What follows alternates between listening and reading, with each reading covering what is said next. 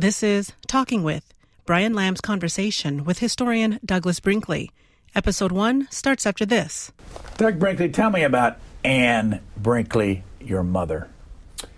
Oh, my mom meant everything to me, and she died a few years back of a massive heart attack. And she'd always uh, tell me she kind of was old school uh, Czechoslovakian. Her mother came from we were Slovakian, Govolitz on my mother's side, and she would always say, "You're to miss me when I'm dead. You're to miss me when I'm dead." And I kind of like a lot of kids are like, "Yeah, oh, okay, mom, okay." And boy, if I missed her, it's just like a hole in my life because she was a real believer in education. She grew up very poor in Perth Amboy, New Jersey. Um, I mean, dirt poor. And she worked at a Howard Johnson's waiting tables and got money to then go to Clarion's Teachers College, which is today Clarion State College in um, Pennsylvania, in Western Pennsylvania. And she wanted, to, she'd gotten into Carnegie but didn't have the money to go. But at any rate, she became a teacher and she was deeply driven person and kind of had an immigrant's view of a love of America and that her kids were going to go anywhere. So my whole life growing up was my mom telling me, "You can be president someday. You can go eat with the Queen of England." You know, so she was always pushing manners and politeness. But she taught British literature and American literature, but her great love was Shakespeare. And so I became anti Shakespeare because my mom was like forcing, you know, these Midwest Shakespeare revival plays done, and I'd have to go sit and watch a, a Midsummer Night's Dream or, you know, Merchant of Venice or whatever. And so, it, um, you know, she got me reading books, books, books. Um, and always uh, wanted to, us to communicate well my sister won awards for the state of Ohio for original composition and oratory. She always made me speak clearly and, and properly. My sister, Leslie, my only sibling, works for KGO TV and uh, ABC San Francisco. She did anchor work, and now she's sort of their main roving correspondent out there. So both of us got into the communications realm in some ways because of my mom. I didn't realize that, Brian, that it made a difference until I've met other history professors who don't like talking or have a hard time before a classroom. I just can't wait to get in front of the classroom and story tell because I just, you know, it, it's just part of my innate personality. But I recognize my mom is the one who uh, instilled in me that ability to talk in front of people. How did she get to be the teacher of the year? Oh, my mom taught at um, Perrysburg High School. Well, I was born in Atlanta on December 14, 1960. And since I remember my mom was a teacher, she taught in schools in Atlanta. Then we moved up to Perrysburg, Ohio, and she was in our little town of Perrysburg on the Maumee River, the um, head of the English department. And she was a great teacher. I, get, I hear now from all of her students, they write me, they call me, I'm in touch with all of them. Some students didn't like her, she was tough. Um, but if you worked hard, it was the most rewarding class because she put everything into it. And, um, and I guess I, I kind of followed in her footsteps in a way. I didn't think of it at the time because I was going to do a doctorate in history and be a professor, but I still get the most. Um, ener- I'm most energized when I'm able to teach in front of a group of students or convey what I know about American history to people. Um, but she's a great teacher. They loved her in the town of Perrysburg. Your sister was born in 1958, you in 1960. Did you get along with her? I'm very close to my sister Leslie. Uh, we're, we are kind of inseparable. I talk to her maybe four times a week. She, as I said, lives in the Bay Area. She had two children, uh, Alexa and Brielle and they both went to UCLA. And then Alexa, my niece, just graduated from Stanford Law School, and she's doing incredibly well. And uh, Brielle um, went to New York City, and she's doing very well with the tech company. And they're just the nicest girls. I'm proud that my sister and Jeff, her husband, were able to raise two great kids, and we're very close. We try to do a summer vacation with my sister uh, every year. Usually Lake Tahoe we go, uh, but sometimes it'll be elsewhere. This summer we're going to meet in the North Dakota Badlands. Um, but we, we make sure we stay in great touch. And when my mom died, they were living in Laguna Niguel, California. And now my father's in assisted living, a place called Byron Park in Walnut Creek, California. My sister's a mile away, so she's quite saintly in the in the way she's caretaking my father. I feel a little delinquent. I'm living in Austin, Texas. I don't see him that often, but my sister's the kind of person that if I've ever had an illness or uh, was forlorn, she would do anything. She's just a really good person. So, what's the difference between your mom and dad? Uh, my dad's old stock American. The Brinkley name that I have is from the French and Indian Wars. I mean, where they lived in Pennsylvania, um, they moved to Western Pennsylvania. He also went to Clarion, um, where he met my mother at the university. But um, they have a lot of military background. When I looked at my family chart, you know, you could see their involvement uh, um, in the American Revolution and War of 1812 and Civil War in quite dramatic fashions. My mother's brother died in World War II at Guam. He was a Marine killed by a sniper, and that had a big influence on my mom. His name was John, and I subsequently named one of my children John, or we call him Johnny. Um, but the uh, the you know the the um, so the Brinkley's an old style American original sort of American family and he fell in love with my mom, Ann Govelitz, who was a newcomer generation from what is today's Slovakia, but what used to be Czechoslovakia. What would we have seen if we saw you in the classroom in high school? Class clown, goofing around. I always had to be funny. You know, the one, my rebellion against my mom was I discovered comedians like Lenny Bruce and Redd Foxx and George Carlin. And you know, I'd get those albums and listen to them, and, and my mom. They were sort of banned by my mom. And that made it them all the more this sort of contraband comedy that I would listen to. Uh, I always felt being funny, you know, having a good time was a big priority. With that said, I just loved history since I was uh, a child. Uh, I collected postage stamps and had quite a collection. I collected then plates and those snow globes and statues of everywhere in America. I would raid souvenir shops to get the collectibles to see all of America. And I never was bored visiting a historic house or battlefield or museum that had to do with American history. Um, it just was part of my mom and dad teaching me that, but my sister didn't take to it. She liked other things, and I just got very fascinated. And it's so I started reading my own biographies in American history, one after the other. And so I did well in school, but I goofed off, you know, um, a, a, fair amount. I, um, by the time, you know, I, start, I graduated from high school, I was 17, and I went to the Ohio State University at 17. That's pretty young. You're just getting to know who you are. But by that point, I had read all sorts of, of novels of, uh, of history. And so English in history classes were always easy for me, and math almost impossible for me.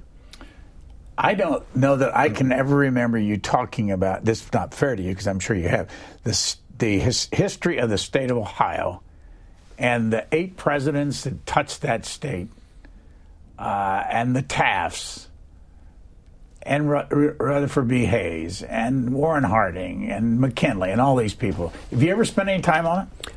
I want to write a book about Ohio history, if God willing. I, uh, but for me, I, so I got into going to all those places, and I have photographs at them. I recently refound uh, during COVID.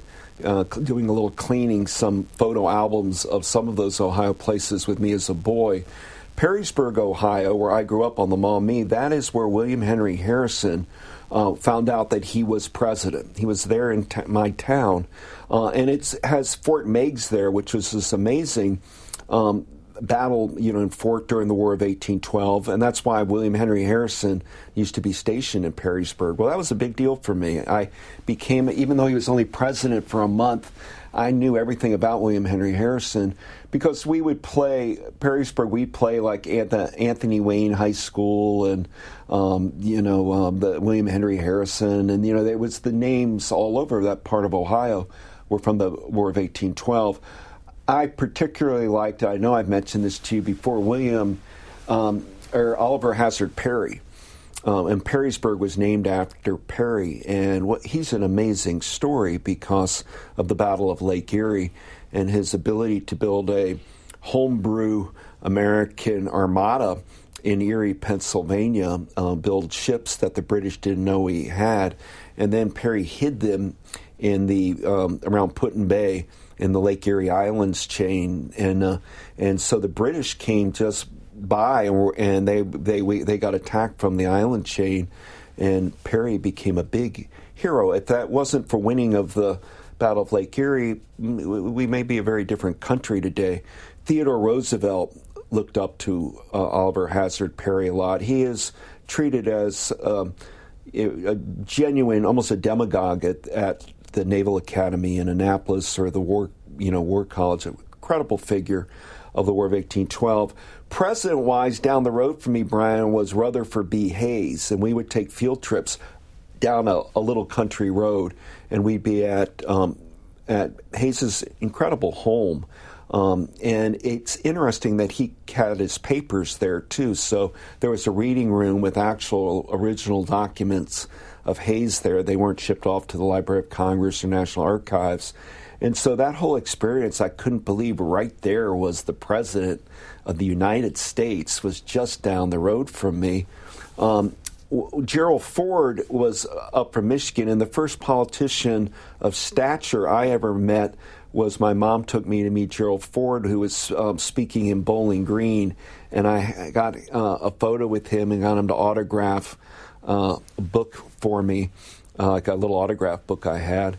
Um, and then we would go visit all of these other places. I had been to Ulysses S. Grant's, you know, birthplace. I've been to William McKinley's tomb. Uh, you know, I would go to um, uh, Warren Harding's um, house. You know, we would do things like that, and um, most of those were, were run by the state of Ohio, not national park sites. Uh, but I was amazed and proud that so many presidents. We, we call Ohio the mother of all presidents, and we'd be in a competition with Virginia of who had produced the most. Um, and it's just the way you want to do the math because William Henry Harrison was actually born in Virginia, but lived in a, you know um, Indiana, Ohio. So he gets uh, he came to the presidency from Ohio. So if you want to count him, then uh, you know we we have these seven presidents. Why did you pick Ohio State? Um, it was inexpensive. Uh, we didn't have a lot of money. Uh, we were we were fine, a middle class family. But what my was your dad doing? My dad was then working for Owens, Illinois, a glass company, and my sister got into Notre Dame, and that just not too far in Indiana. Um, I applied to other schools that I got in, but in the end, Ohio State was the state school where I lived, and you didn't have to pay that much. Uh, I, I think the big attraction was I went down there with four of my high school buddies. So we roomed to, dormed together. So I was in a instead of having to suddenly meet new people, I was with my high school friends through my four years at Ohio State. In retrospect, that may not have been the, the, the way to go. I'm trying to now that I have kids of my own, I'm trying to get them to stop being so peer driven. But back then, um, you know, my friend Scott O'Neill and Bart Jacoby um, you know, we we all we wanted to live together, dorm together, and we did, and we had a great time in Ohio State.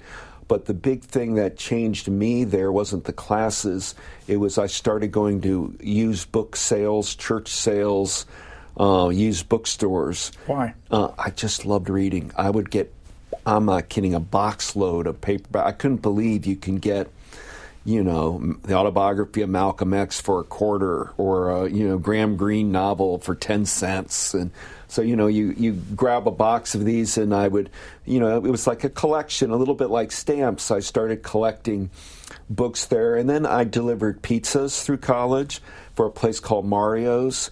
Um, the biggest trauma of that is Mario's started getting delivering its pizzas to a wider range, including a neighborhood that was um, um, crime ridden. And one evening I went and uh, I was walking in delivering the pizza, and there was just nobody there in this hallway in a strange place. And suddenly a guy came out with a gun and um, took my money belt and took the my pizza. This that all these pizzas that I was delivering and disappeared.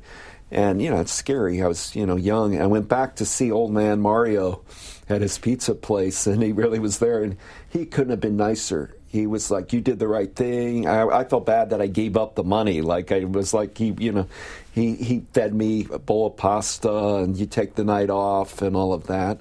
Um, and then we would get to see in Columbus a lot of shows. I I got interested in blues music early, and I got to go to see sit as close as I am to you to people like Muddy Waters, you know, Bo Diddley. Um, play, performing at just tiny little places in Columbus where nobody was there. I mean, you would just sit, it'd be like a coffee clatch with these blues greats right in front of you. And that always, that had a lot of uh, meaning to me. But then also, I remember at Ohio State, I was excited to see Little Richard. And, and um, I would go, I saw him at play at the um, Columbus Zoo. And it was raining, kind of misty rain and nobody showed up to see Little Richard. Now, I thought he was like a god, like Little Richard's in town. Boy, that's a big event. And this is now the late 70s, and there just weren't the crowds there for him. So uh, I started working also at a place called Singing Dog Records, used records. And the guy there that ran it was named Moose. And Moose was really into reggae music, kind of um, Rastafarian and also punk music. But he had he was self trained and encyclopedic on any kind of album. You know, he'd look to make sure there weren't scratches, and you know, you'd get trained how to buy people's record collections that they wanted to sell for money. So I did that, and I learned a lot of great artists because then you got to be like the DJ of today. You know, in the little little record store, I could pick whatever record I wanted. If I wanted to play Ornette Coleman and jazz, I could put it on. You know, if I wanted to play a, a, old Neil Young album, I could put it on, and I kind of could control the mood of the establishment. To me, that was a great job. A coffee, playing the music I like, uh, and so I learned a lot about popular music. Um, in in that job, um, so I was not only taking classes, but I was working all the time, which I did when I was in high school. I used to work at a Holiday Inn. Work, work, work was my my motive. I just loved working. Did you I, need the money? I did. I wouldn't have lived, been able to live without it. My parents helped me pay tuition, but everything else, my um, when I moved out to an apartment, my car, insurance, you know, eating out money, I all had to earn it. So I worked these these jobs. Do you remember what your tuition was at? It was State? like two thousand dollars a year. I mean, it was very inexpensive back then. So and, when you think back at Ohio State, or for that matter, the high school, who were the teachers especially in history, that made an impact on you? At Ohio State, there was a labor historian named Warren Van Tine who had written a biography of John Lewis, the the miner, the head of the the miners union. John L. Lewis. John L. Lewis, um, and in he wrote quite a bit, and he was really interesting his labor history class because he liked a paper I did, and he worked with me to get it published. I got published on the Brotherhood of Carpenters and Joiners of Ohio.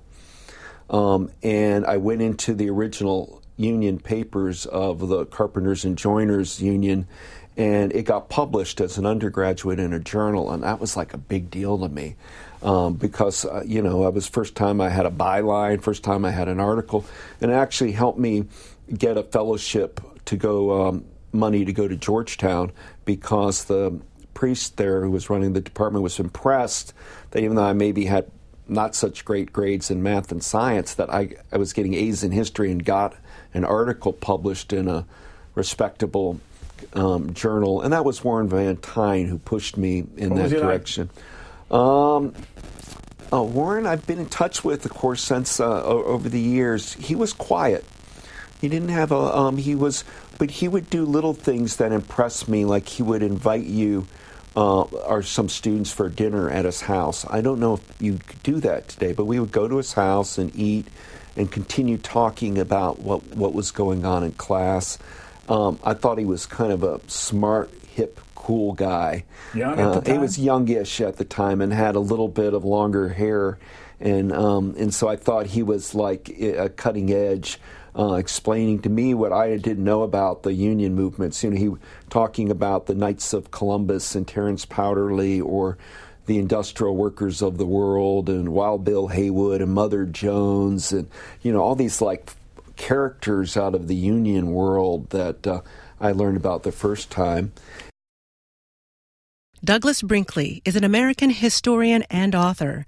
You can listen to more interviews with him by searching Douglas Brinkley in the video library at cspan.org.